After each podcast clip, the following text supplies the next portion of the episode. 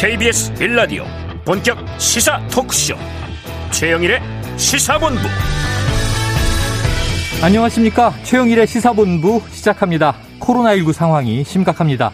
일상 회복은 멈췄고 거리두기 강화 체계로 돌아가게 됐습니다. 자 2021년의 연말 연시 차분하고 조용하게 보낼 수밖에 없게 됐는데요. 그래도 따뜻했으면 좋겠습니다 이럴 때 서로서로 지탱할 수 있도록 의지가 돼주는 우리 공동체의 힘이 중요하겠죠. 자, 그런데요. 이 대선 관련해서는 참 답답한 뉴스들이 많습니다. 검증과 네거티브 공방 사이에서 후보 가족 관련 뉴스를 보면서 공분하게 되는데요. 자, 의혹은 당사자들이 빨리빨리 해명해야 할 거고요.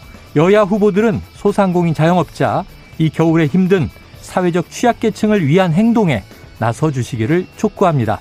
청취자 여러분의 목소리를 모아서 정치권에 외칩니다. 최영일의 시사본부 출발합니다.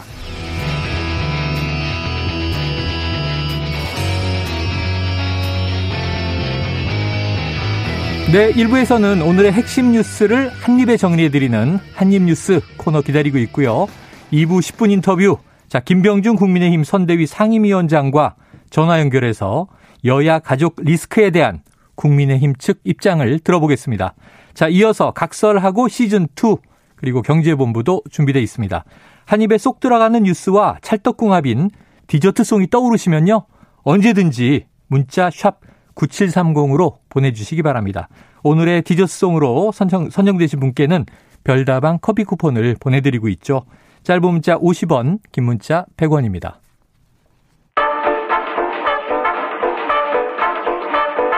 최영일의 시사본부 한입뉴스.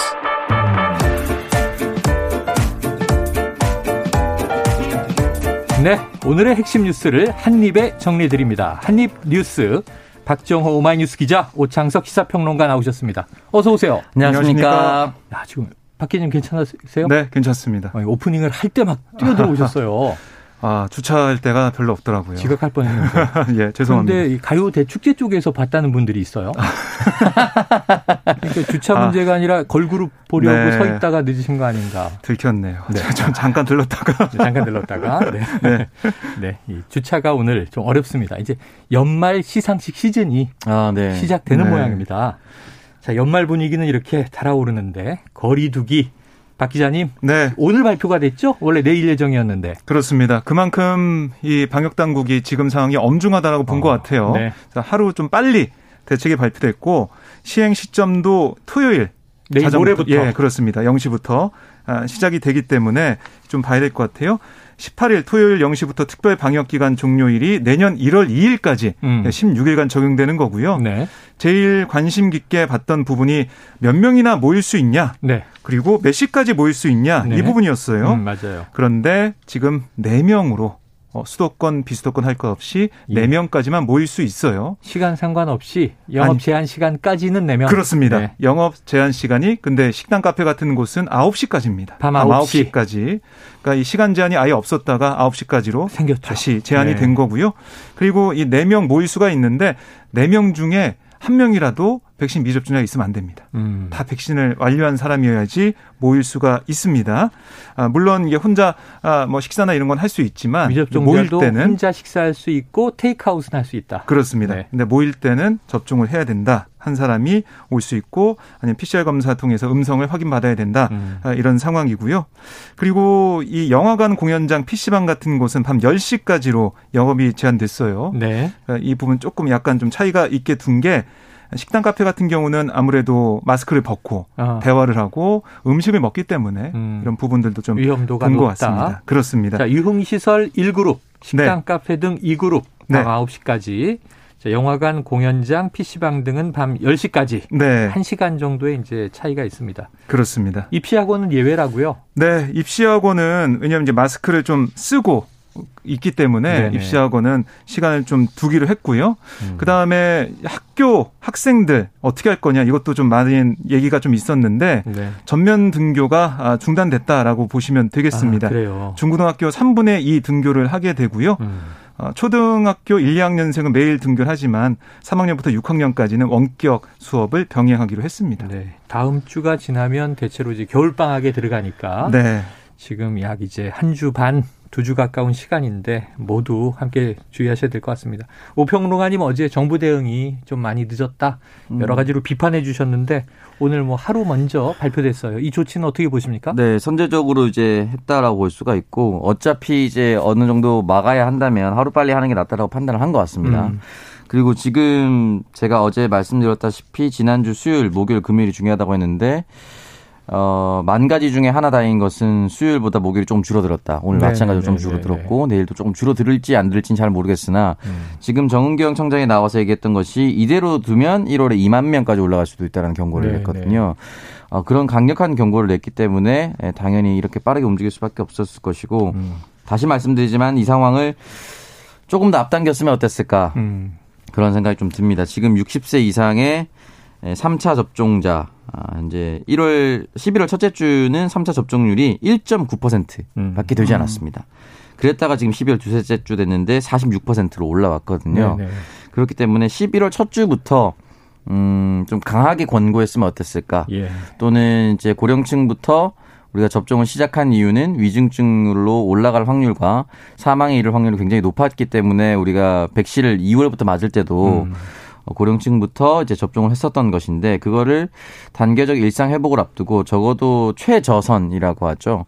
최저선을 지키기 위해서 이 위험할 수 있는 고령층은 3차 접종을 좀 의무화했으면 어땠을까 아, 네. 그런 생각이 듭니다. 지금 위중증 환자율 그리고 사망자 수가 굉장히 높은데 이 위중증 환자가 병상에 있다가 퇴원하고 완쾌될 수도 있지만 사망자는 돌아올 수가 없거든요. 그렇죠. 그러니까 이 부분에 있어서 조금 뼈아픈 부분이 있다. 이 네. 부분은 좀 돌이킬 수가 없었다라고 생각이 들고 만약에 에, 흔히 말하는 60세 이상의 고령층에서 위중증 환자율과 사망자율이 떨어졌으면 음.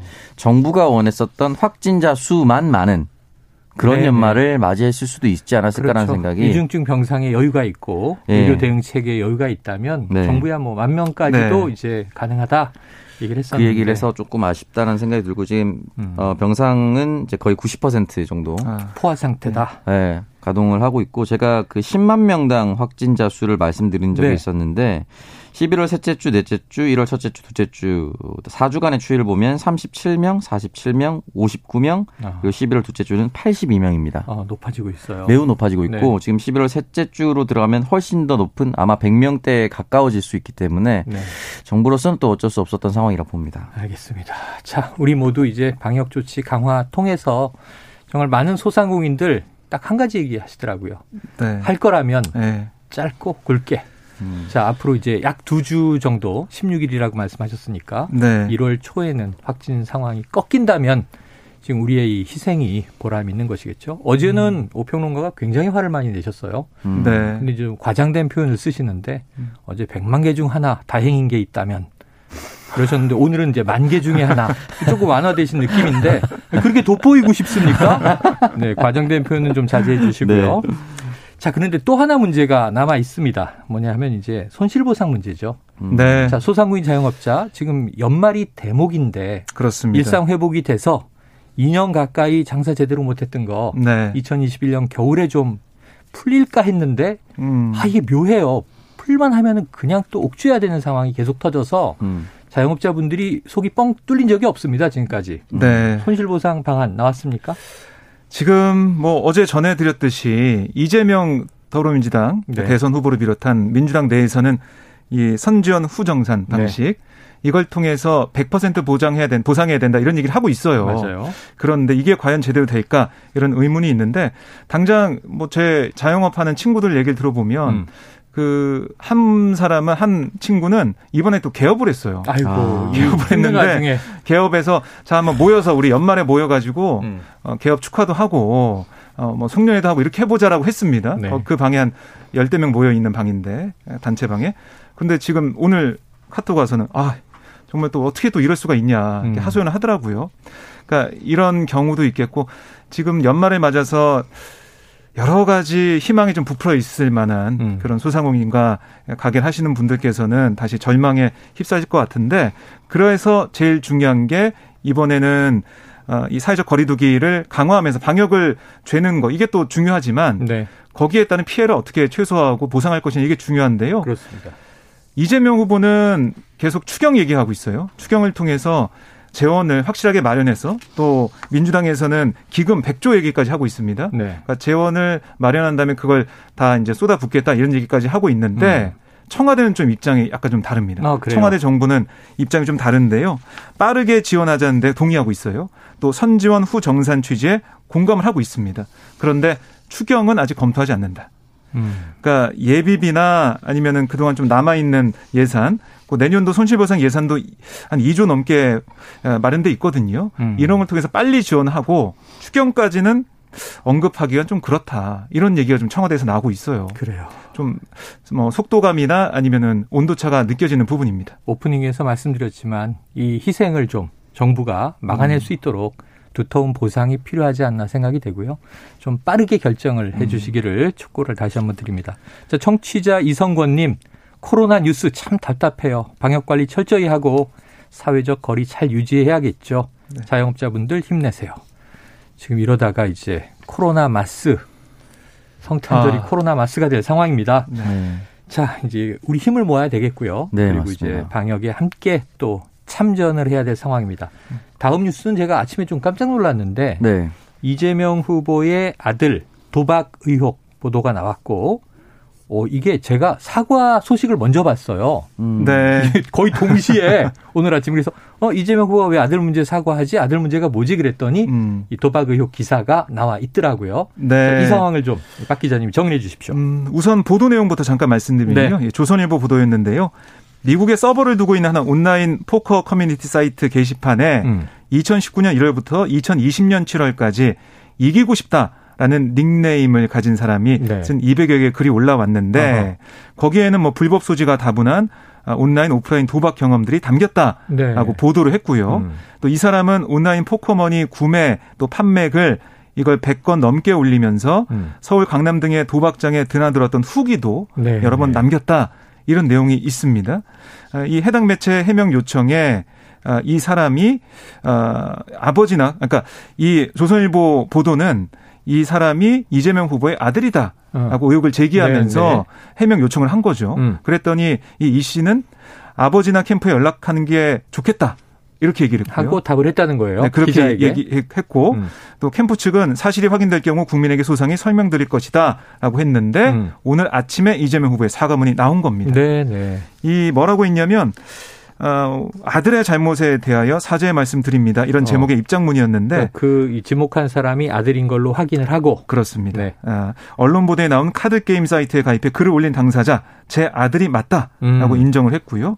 제 아들의 못난 행동에 대해 실망하셨을 분들께 아비로서 아들과 함께 머리 숙여 사과드린다 네. 이렇게 밝혔습니다. 아, 그리고 아들이 일정 기간 유혹에 빠졌던 모양이다. 음. 부모로서 자식을 가르침에 부족함이 있었다라고 했고 또 아들도 자신이 한 행동을 크게 반성하고 있다. 스스로에 대해 무척이나 괴로워한다. 아, 온당이 책임지는 자세가 그 괴로움을 더는 길이라고 잘 일러 주었다. 이렇게 밝혔습니다. 아, 음. 그러면서 다시는 이런 일이 생기지 않도록 하겠다. 치료도 받도록 하겠다. 이렇게 약속을 했습니다. 그래요. 자, 이제 의혹 보도가 터졌고 후보의 가족입니다. 이번엔 자녀 음. 문제인데 이 온라인 도박 사이트와 오프라인 도박장도 일부 돌아다닌 경험을 온라인에 게시를 했고 이제 매체가 이것을 포착을 한 거죠. 이게 이 후보의 아들 아니냐. 그런데 바로 사실 인정을 했어요. 네. 아들 맞다. 머리 숙여 사죄드린다. 그리고 이제 이런 일이 없도록 최선의 노력을 하겠다. 치료도 받도록 하겠다. 이런 얘기예요. 어떻게 보셨어요? 일단 뭐 두 가지 정도로 해석해 볼 수가 있을 것 같습니다. 해, 당 매체가 보도하기 전에 이제 캠프 쪽으로 이런 보도가 있다라고 미리 알렸거나 음. 또는 캠프 쪽에서 미리 인지하고 있었고 네. 어, 보도가 되기 전에 사실 우리 아들은 이런 문제가 있었으니까 먼저 사과, 보도가 나오기 전에 먼저 사과드리겠습니다. 하기 네. 좀 애매합니다. 음. 그렇기 때문에 사전에 인지하고 대응을 하고 있다가 만약에 보도가 된다. 해당 매체가 어떤 매체가 보도한다라고 하면 곧바로 사과하자라고 생각을 하고 있을 수 있었습니다. 음. 자, 그런 걸 떠나서 이 사안은 반드시 사과를 해야 되는 부분이거든요. 그러니까 우리 정치권에서 아들의 문제, 어. 정치인과 무관한 아들의 문제 또는 딸의 문제가 터졌을 때 어, 해당이, 해당 자녀가 성인이면 별개 음. 문제다라고 생각을 하면서도 네. 사실 국민들의 눈높이는 그렇게 생각하지는 않거든요. 음. 가족도 못 다스리는 사람이 음. 어떻게 국가를 다스리냐 수신제가 치국평천의 이 얘기가 음. 무조건 뒤따라 나오기 때문에 보통 그렇죠. 음. 이 부분에 대해서는 빠르게 다른 변명 없이 사과하는 거는 적, 절한 대응이었다고 네. 보나 네. 당분간 이 여지는 좀 이어질 수밖에 없을 것이다. 네. 민주당과 이재명 후보에게는 굉장히 큰 단기적으로는 큰 악재다라고 네. 볼수 있는 것이 김건희 씨에 대한 의혹이 있었는데 음. 이 얘기를 계속 이어나갈 수 있는 상황에서 이게 터져서 김건희 씨 이슈가 아닌 아들의 문제로 사과를 해야 된다는 점. 음. 그러니까 캠프 음. 내에서 스스로 멈출 수밖에 없는 공세를 멈출 수밖에 없는 상황에 직면했다는 것은 굉장히 악재인 것이고 도박도 잘못된 것인데 아들이 지금 해당 아이디를 사용해서 남겼었던 뭐 여러 가지 글들 중에 네네. 좀 국민의 감정을 건드리는 감정을 거스르는 부분들이 또 있습니다. 그래요. 아마 도박 문제보다 그 문제가 더 크게 번질 음. 수가 있기 때문에 음. 아무래도 캠프 측에서는 그 부분에 대해서 계속해서 당분간은 사과를 하는 것이 맞고 다른 의혹, 어, 다른 변명을 대지 않는 것이 맞다라고 생각을 합니다. 그 이유가 무엇이냐면 김건희 씨가 계속해서 뭐 관행이었다, 시간 강사, 겸임 교수 비슷했다라고 윤석열 후보자가 얘기하면서 이 의혹이 더 커졌거든요. 그렇죠. 음. 잘못이 터졌으면은 깔끔하게 사과하는 것이 맞다. 그리고 계속 사과하다 보면 결과적으로 국민들은 그래 저렇게 사과하는데 본인이 했던 것도 아니고 하고 음. 넘어갈 수 있는 시점이 올거든요. 그렇기 때문에 사과할 때는 어 다른 이야기 하지 않고 다른 얘기 덧붙이지 않고 사과하는 것이 맞다라고 생각합니다. 네. 자, 사과 빠른 사과가 나왔는데 우평론가는 여진이 좀 더 이어질 것이다 이렇게 예상을 했어요. 지금 서로 뭐 이 십자 포화와 네. 집중 공세를 여야가 주고받는 뭐 음, 뭐 전쟁 상황이니까 음, 음. 지금 아까 이재명 후보의 악재라면 이렇게 말씀드리는 건 좀 안타깝지만 반대 측에서는 호재란 말이죠. 그렇게 될수 네. 있죠. 자, 국민의힘 입장 뭐 나온 게 있습니까? 관련해서? 뭐 오늘 김재원 국민의힘 최고위원이 라디오에서 한 얘기가 있는데 네. 이건 이 사안, 그러니까 이재명 후보 아들 관련된 문제는 음. 윤석열 후보 배우자 부인인 김건희 씨의 부주의한 이력서 기재하는 차원이 다른 거다. 네. 이건 현재 진행형 범죄 행위다. 현재 진행형 범죄다. 네, 음. 강도 높게 비판을 했습니다. 그러니까 이게 사실은 이 더 큰 범죄고 이 자체가 더 얼마나 엄중하냐 이런 얘기를 하고 있는 건데요. 친인척 문제도 아니고 아들의 문제이기 때문에 이 문제는 이재명 후보 본인이 해결해야 된다. 네. 그러니까 단순히 도의적 책임의 문제가 아니고 현재 진행된 범죄이기 때문에 이 범죄 행위를 어떻게 처리할지 국민들께 낱낱이 보여드려야 한다. 이렇게도 얘기를 했어요. 그러면서도 이 윤석열 후보 부인 김건희 씨의 허위력 의혹에 대해서는 뭐 기소 대상이 되지 않는 수사라면 그 수사 행위가 범죄 행위다 라면서 수사 대상이 안 된다. 어, 이렇게 얘기를 했습니다. 수사 대상이 아니다. 아, 공소시효가 지났다. 이걸 네. 얘기하고 있는 음, 거죠. 그런데 아들의 도박건은 이제 수사 대상, 범죄 네. 행위가 될 수도 음. 있다. 이게 기사 내용 자체는 이게 불법성의 문제를 제기했기 때문에 그래서 이양수 국민의힘 선대위 수석 대변인은 이렇게 문제 제기를 했습니다. 억대 도박을 했을 가능성이 제기된다. 음. 사실이라면 도박 자금은 어떻게 마련했는지도 규명해야 한다. 네. 이와 같은 중범죄를 이재명 후보는 단순한 카드 게임 사이트 유혹에 빠진 것으로 음. 치료 대상쯤으로 치부해 버렸다. 치료받게 하겠다와 음. 혹시 지금 또 이제 야당이 얘기하는 법적 처리의 가능성 이것도 좀 규명이 돼야 될 것 같고요. 네. 그 기사 보니까 그 200여 개 남긴 글에는 뭐 500만 원 땄다, 500 네. 잃었다 이런 정도 얘기가 있는데 음. 이게 제가 사이버머니 얘기인지 네. 음. 현찰 얘기인지 이건 구분을 잘 못하겠어요. 네. 앞으로 이것도 좀 취재하겠죠? 네, 그럼 계속 후속 보도가 나올 걸로 보이고요. 또 불법성이 있다면 네. 이건 정말 수사 대상이 되는 거니까요. 음. 음. 아마 이제 고소 고발이 들어가면 이것도 법적으로는 판단을 받을 것으로 네. 보입니다. 그럼 향후에 또 이재명 후보의 입장이 또 한 번 나올 수도 있겠습니다. 네. 자, 지금 12시 39분을 막 넘겼습니다. 점심시간 교통 상황 알아보고 계속 이 한입 뉴스 전해드릴게요. 자, 교통정보센터의 오수미 리포터 나와주세요. 네, 이 시각 교통정보입니다. 오늘 미세먼지가 워낙 심하다 보니까 시야가 매우 흐린 상태고요. 또 고속도로 곳곳에 사고도 많은 편입니다. 운행 중 전방 주시에 집중해서 안전하게 이동을 해주시기 바랍니다. 먼저 경부 고속도로 서울 방향으로 옥천 4터널에서 승합차 관련한 사고가 났습니다. 이 사고 수습 때문에 1, 2차로가 통제돼 있어 여파로 금강 나들목부터 정체가 되고 있고요.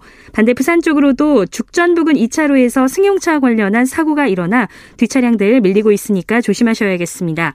같은 부산 쪽 한남에서 서초 신갈 분기점과 동탄에서 오산 쪽으로도 교통량이 많아 정체입니다. 서해안 고속도로 목포 쪽 순산 터널에서 용담 터널, 팔탄 분기점에서 화성 휴게소까지 답답하고요. 평택 시흥간 고속도로 시흥 쪽은 송산 마도에서만 3km 막히고 반대 평택 쪽으로도 남한산 일대에서 속도를 줄이고 있습니다. 지금까지 KBS 교통정보센터였습니다.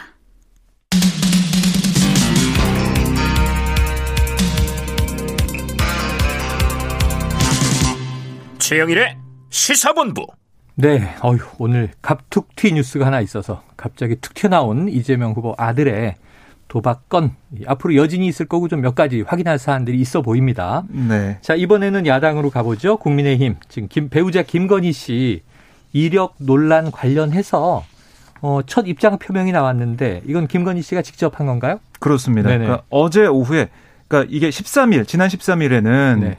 이 서울 서초구 자신의 코바나 컨텐츠 사무실 앞에서 기자들 만났지만 네네. 그냥 가버렸어요. 아 그 장면 자체가 조금 충격적이었죠. 네, 마치 그 도망가는 듯한 그 느낌이 드는 경호원이 뭐 목을 움켜쥐다 네, 얼굴을 잡고. 가렸다. 네. 그래서 어 이게 뭐 테러도 아닌데 지금 저런 상황을 음. 기자들 앞에서 연출했을까 이것도 이제 의구심이 많았어요. 네. 그렇습니다. 근데 어제 오후에 똑같이 자신의 사무실 앞에서 그때는 얼굴을 가리거나 음. 그러지 않고 그냥 어, 걸어왔습니다. 기자들이 걸어왔고, 가 있었고. 네, 거기 네. 매체 기자들이 있었고요. 어, 거기서 기자가 아니 이런 이런 의혹이 불거졌고 했는데 사과 의향이 있냐라고 얘기했더니 사실관계 여부를 떠나 어, 사과할 의향이 있다 이렇게 얘기했고 네. 그 다음에 또 국민들께서 불편함과 피로감을 느낄 수 있어서 사과드린다 아. 이렇게 말을 했습니다. 네네. 어, 이 대선 전국에서 처음으로 얼굴을 드러내고 자신의 얘기를 한 거예요. 네. 그래서 많은 분들이 관심을 가졌는데 이 2007년 수원여대 이력서 허위 기재 논란이 점점 커지면서 음. 어, 더 이상 뭐 숨었 아, 그, 그 얼굴이 드러내지 않고는 안 된다. 네. 입장을 좀 내놔야 된다라는 네네. 생각했던 것 같고요. 윤석열 후보 대선 행보에도 좀 불똥이 튀는 모양새가 되면서 네. 수습을 하는 그런 상황인 것 같고 근데 중요한 게 김건희 씨의 이런 얘기가 나온 다음에 음. 바로 윤석열 후보가 기자들에게 아, 이 자신의 부인이 사과한 그런 보도를 봤다면서 적절해 보인다. 이렇게 말을 했어요. 음. 그러면서 뭐라고 덧붙였냐면 여권의 공세가 기획 공세이고 아무리 부당하다 느껴진다고 하더라도 국민의 눈높이와 국민의 기대에서 봤을 때 조금이라도 미흡한 게 있다면 국민들께서 송고한 마음을 아, 국민들께는 송고한 마음을 맞는 게 갖는 게 맞다 이렇게 음. 덧붙였습니다. 네. 그러니까 이 송구하다라고 얘기하면서 사과는 한 셈인데 앞에 얘기한 그 전제를 보면 이게 여권의 공세고 어, 기획이고 부당하게 느껴지지만 음. 국민들이 불편할 수도 있으니까 송구한 마음을 갖는 게 맞다. 뭐 이렇게 얘기를 해서 네. 그래서 좀 저도 이 얘기를 듣고 직접 보고 읽어보면서 참 어렵게 사과한다. 어렵게 입장을 낸다 생각이 좀 들었습니다. 아니, 사과를 음. 늦게 하고 어렵게 해서 네. 여러 가지 좀 문제에 직면했던 경험이 없는 게 아니잖아요. 네네. 경선, 본선 지금 과정에서. 음. 자, 오평론가님 어떻게 지금 아까도 사과를 평해 주셨는데 네, 김건희 씨의 사과. 좀 반대. 아까 전에 이재명 후보는 단기적인 악재로 작용할 가능성이 높다고 말씀드렸고 네. 윤석열 후보의 이 같은 발언은 장기적인 악재로 어, 갈 가능성이 높습니다. 음. 단기적으로 일단 이재명 후보의 큰 리스크가 터졌기 때문에 아. 이 사안이 조금 수면 아래로 가라앉거나 네. 수면 언저리에 있을 가능성이 있는데 여권의 공세가 기획 공세다라고 얘기하는 것은 국민들이 받아들이지 않을 겁니다. 네. 이걸 기획 공세라고 보기는 어렵죠. 왜냐하면 음. 기획을 했다라는 것은 뭔가 만들어냈다는 것인데 음. 만들어낸 건 김건희 씨의 허위 이력이 만들어낸 것이지 네. 어떤 사람들이 없는 사실을 만들어낸 게 아니거든요. 네. 김건희 씨의 메시지도 부적절한 것이 사실관계를 떠나 사과드린다라고 얘기했는데 음. 이 사실이라는 것은 김건희 씨가 허위 이력을 작성한 건 사실입니다.